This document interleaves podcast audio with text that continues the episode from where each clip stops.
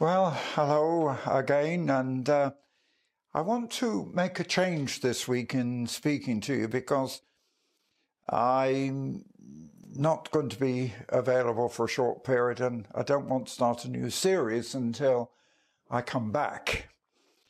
But I really do believe that it's important at this point to talk to you about the importance of prayer.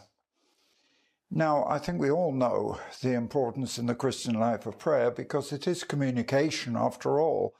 The simplest thing about prayer, it is communication between us and the Lord. And, uh, you know, in any relationship, if you don't talk, the, the relationship doesn't really exist as such. Um, for example, when husband and wife don't talk to each other, you can rest assured the marriage isn't working. And, and it's the same between us and the Lord. If we don't talk to him, there is no real relationship that we have, because prayer is relationship. It's conversation, it's talking, it's relating to him. And uh, also, uh, I want to uh, speak of the danger in one way of regarding prayer as either a formality. This is why reading prayers isn't much good. Uh, and uh, just... Um, even the Bible says avoid vain repetition, because if you just repeat something, that becomes meaningless. I mean, I know that from when I was a boy at school, because in those days, yes, in uh, boys' school, uh, quite an exclusive school, we had, every morning, we had our prayers. And uh, it meant that we had a Bible reading and we had a prayer. But the danger was that so much of the praying was just vain repetition. And when I left the school, I actually made a resolution that I would never repeat those prayers because uh, they, they were meaningless to the boys that said them. And this is a danger. Anyway, what I do want to talk to you about is the way that God can actually speak to us, not just our speaking to him. Um, I think you all understand in communication, one-sided communication isn't so good. I can remember times when my wife would be talking to me and I didn't answer, and she wasn't very happy because uh, uh, it's one-sided, and uh, communication should be two-sided. And the same thing in one sense applies with the Lord. And I know in in my relationship with him, and I'm going to speak about that in a moment, but um, the importance of prayer is such, is that certainly in my ministry, we would have never have achieved what we have done without the power of prayer. Um, prayer was so important that when we, in the early nineteen nineties, took four hundred people to Siberia for three months, I was fully aware that communication in those days, in uh, as Russia was collapsing from nineteen ninety-one onwards, that um, computers weren't working, telephones weren't working, there certainly were no mobile phones. And I can remember the only way that I could get a telephone call back to the office to report anything or ask for anything was to jo- join a long line, a long queue, and pay uh, for the amount of time. And unfortunately, if that, because of lack of communication and the breakdown on the phone, if that money ran out before I'd really managed to say anything, I had to go to the back of the queue and start all over again. And uh, sometimes we had what was called one-way transmission uh, on those phone lines in Russia, where I could speak and I couldn't get a response, or they could speak and I couldn't respond. Very frustrating. However, for that very reason, what we did was we took prayer teams with us, and every individual group, mine included, had to have at least two intercessors uh, so that we could deal with issues immediately. And my group, which was varied slightly between eighteen and twenty, that consisted of myself, uh, more than one interpreter, I would need two actually, plus the worship group, the sound engineers, uh, the boys who were going to carry everything, and two key intercessors. And the miracles which we saw and are recorded in the book, Why Siberia, the most phenomenal, the most incredible miracles in a lifetime, only happened simply because in the crisis we prayed and God miraculously answered. And that leads me to something else, because in the major crises of my life, for example, in nineteen sixty-four, when I had the throat cancer and I took the step of refusing any medical treatment, although after three months, uh, when I went back to the doctors, they said that prayer didn't work because the cancer had become so big that it would require an immediate operation or I would choke to death. Throat cancer, after all, is one of the most difficult. And when I still refused and went to prayer, and went to prayer in desperation, um, and I believed that God was going to heal me, but I, I, I simply said, Lord, I want to see this in writing.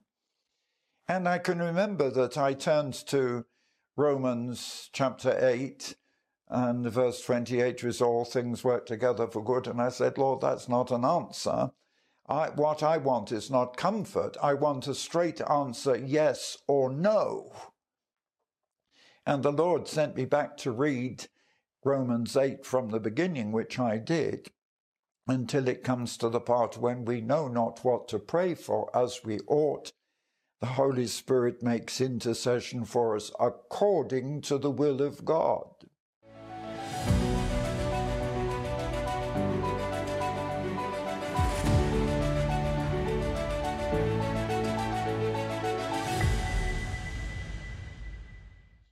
Well, the interesting thing was, when I read those words, I leapt up and down, because I knew the way the Holy Spirit was dealing with me. God was saying, yes, you're going to be healed. And it's that, it's that conviction. You see, so often we have to realize that answers to prayer are very much linked to our own faith, because when When Jesus had been up the mountain with the three disciples and was transfigured and came down and found the other nine trying to cast an evil spirit out, and turned to Jesus and said, why couldn't we do it? He said, because of your lack of faith. He said, this thing only comes out by prayer and fasting. But the fact is, we have to be positive in our speaking, positive in our praying, to see the answers. And certainly, The, with my throat cancer, you know the story that I went the next day and the doctors were amazed, because they saw that somebody had cut the cancer out, that it wasn't a human hand, it was the hand of God. And um, that so encouraged me when years later, when I was in prison, and praying for a miracle that I wouldn't be there for the ten years, five years for Bible smuggling, five years for preaching the gospel, working with the underground church, that God would set me free.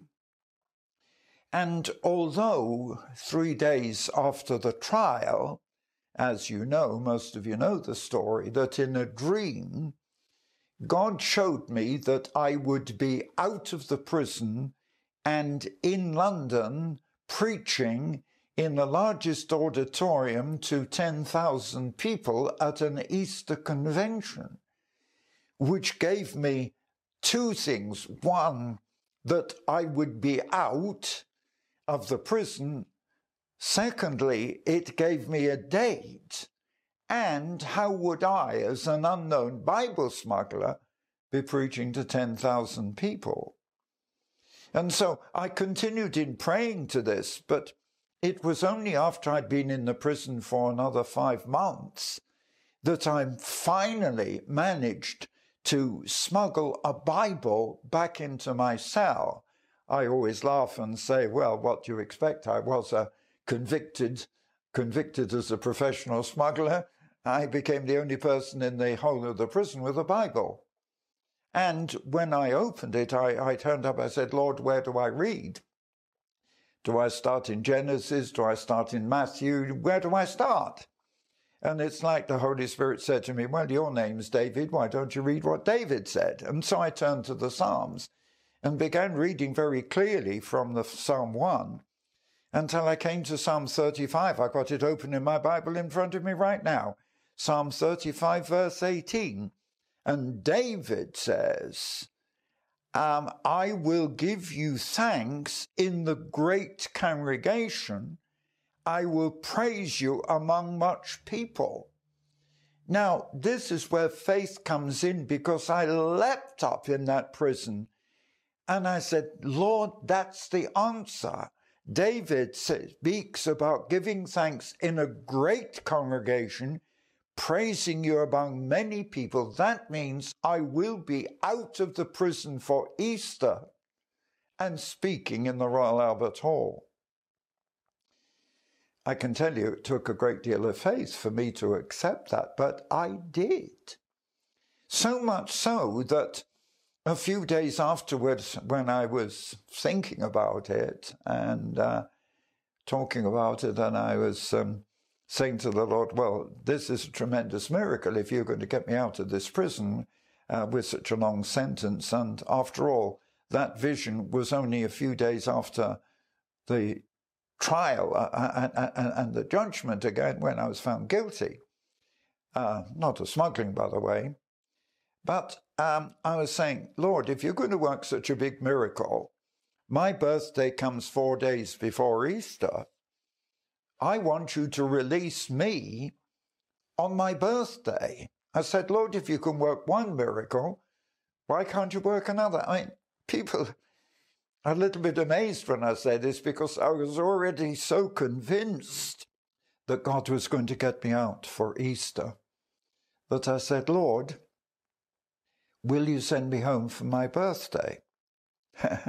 But me being me, I said, yes, Lord, but if you will, I want to see it in writing. If you will give me the answer, show me another verse that's got to be in the Psalms, where you speak about setting free someone who's in chains. Wow. Well, I kept on reading. I was reading on and came through Psalm after the other until I came to Psalm sixty-seven and sixty-eight.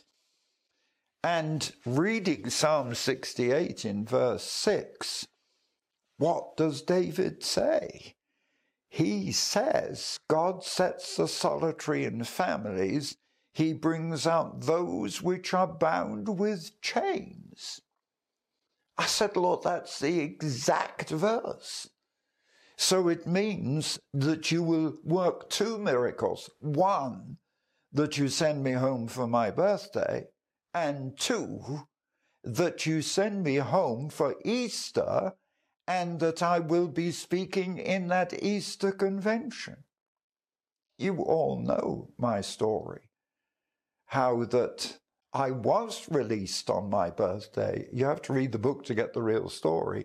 How I was released on my birthday. And because I flew home with the Prime Minister, who had flown out to release me, I flew home sitting in the airplane next to the Prime Minister. And because of the publicity when we landed in Heathrow, with all the press and the television cameras, I mean, he made a, he made a big thing out of it, I can tell you, that I got a telephone call from the churches, we've seen the miracle of your release. Would you be strong enough to speak in the Royal Albert Hall on Monday? And of course I said, yes. That So God literally, and to me what's so interesting is literally to the very day, God fulfilled both of those promises. And even when I was uh, twenty years ago taken with lung cancer, and I was praying, I, I was asking the Lord if he would heal me.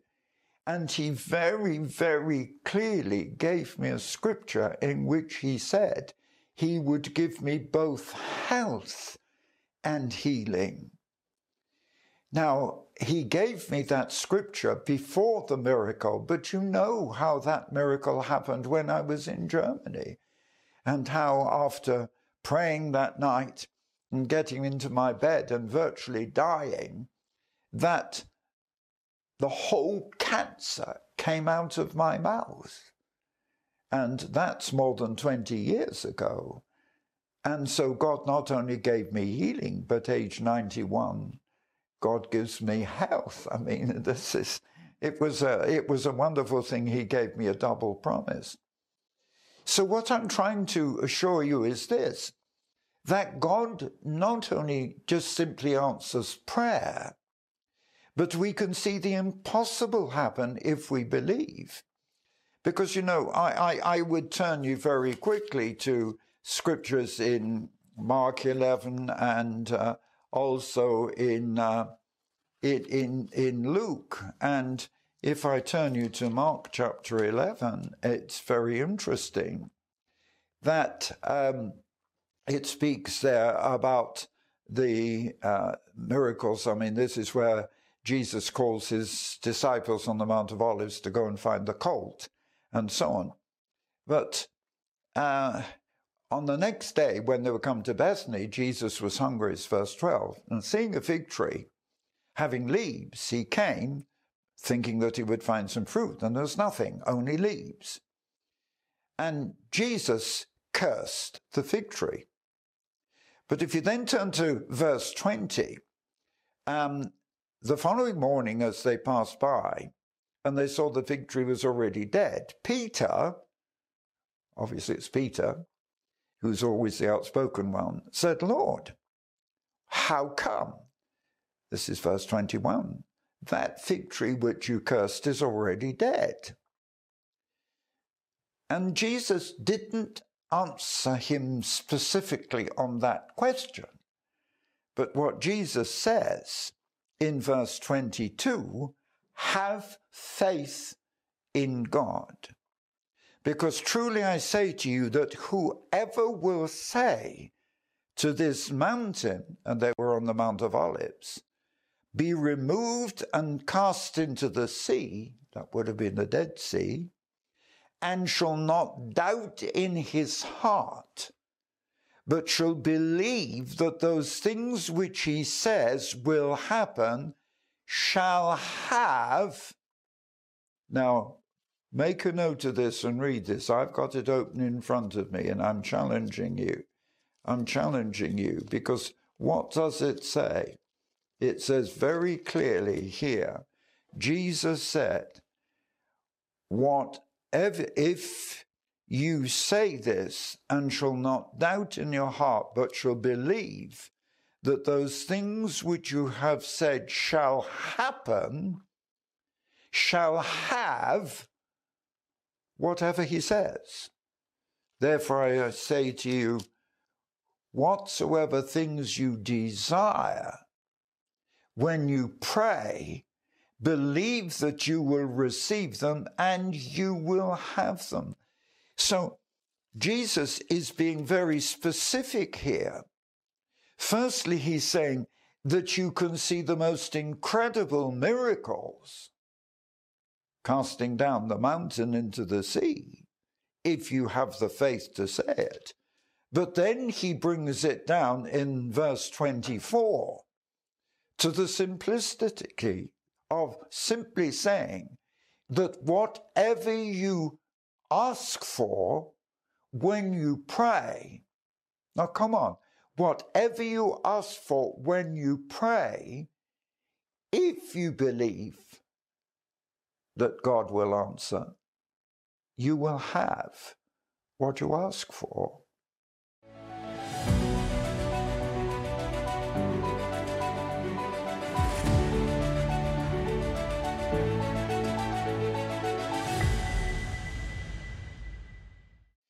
This is an incredible scripture. It's repeated also in Luke, but this one in Mark is so strong because what Jesus is doing is outlining a totally different part of prayer, because to so many of us, prayer is what Jesus said when the disciples said to him, Lord, teach us how to pray. And you remember what he said, when you pray, say, Our Father.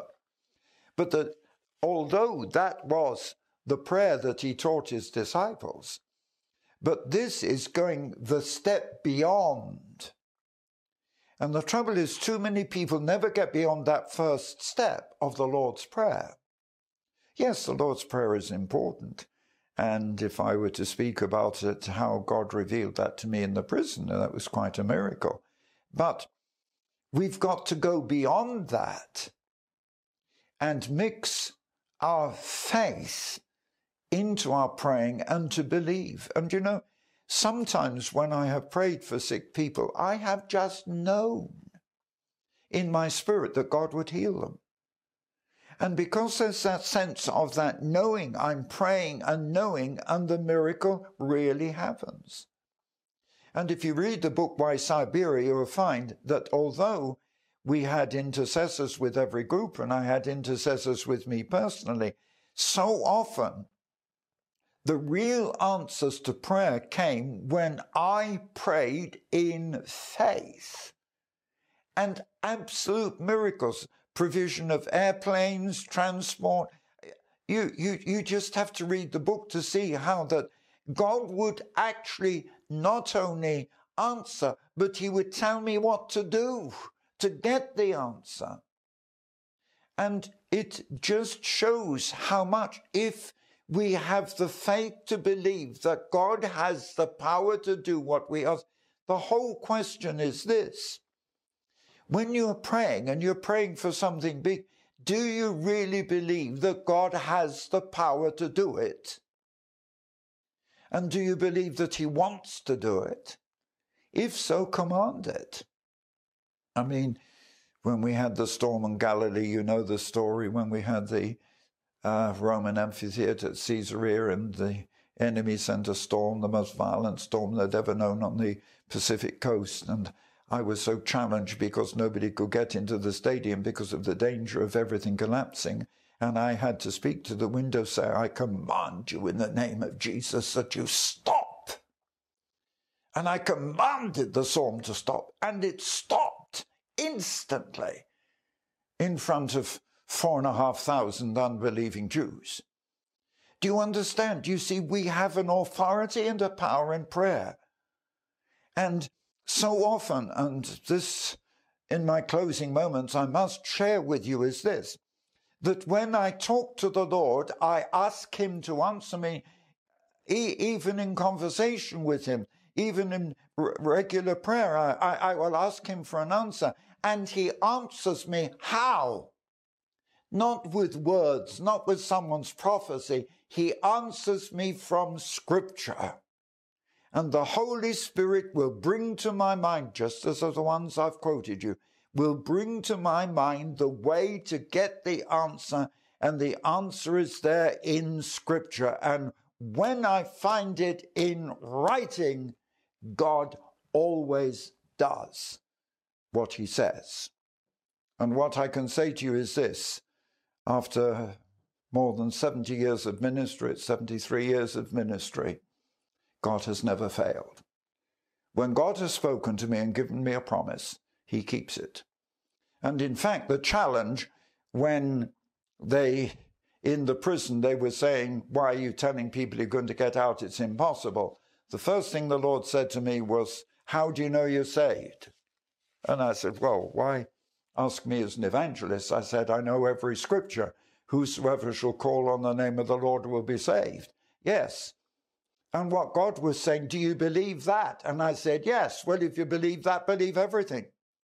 And if you can have enough faith to believe for your own salvation that Christ died for you and your sin is blotted out and that you're born again, then put that same belief to work in your praying until you see the power of God in your own life. And you know, I need your prayer support desperately at this time. We're going to the most dangerous area in Central Asia. I've just come back and shortly I'll go and be going back there again. We need your prayer support. Pray with us. We desperately need prayer in faith that the miracles will happen. And thank you, and God bless you.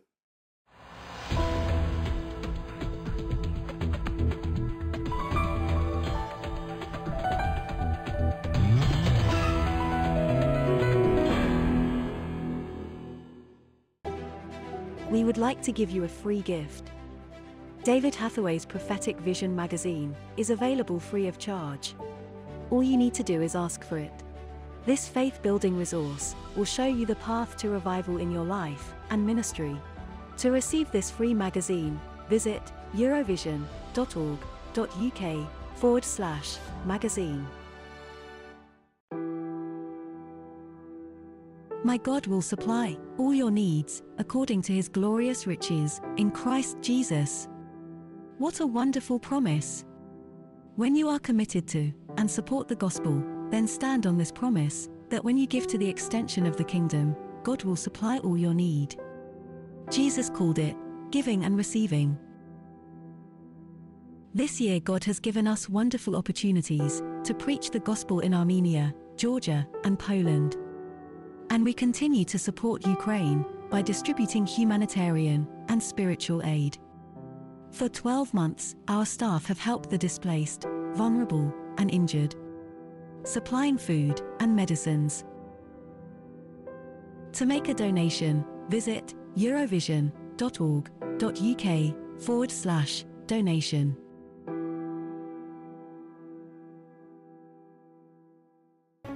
Strength for now and for eternity. David will guide you through the Apostle Paul's letters to the Philippians, Colossians, and Philemon. David has written this book to strengthen your faith at a time when everything around us is being shaken. Join David as he delves deep into the truths of the Bible. Order David's book, A Firm Foundation, by visiting our website, Eurovision.org.uk forward slash shop.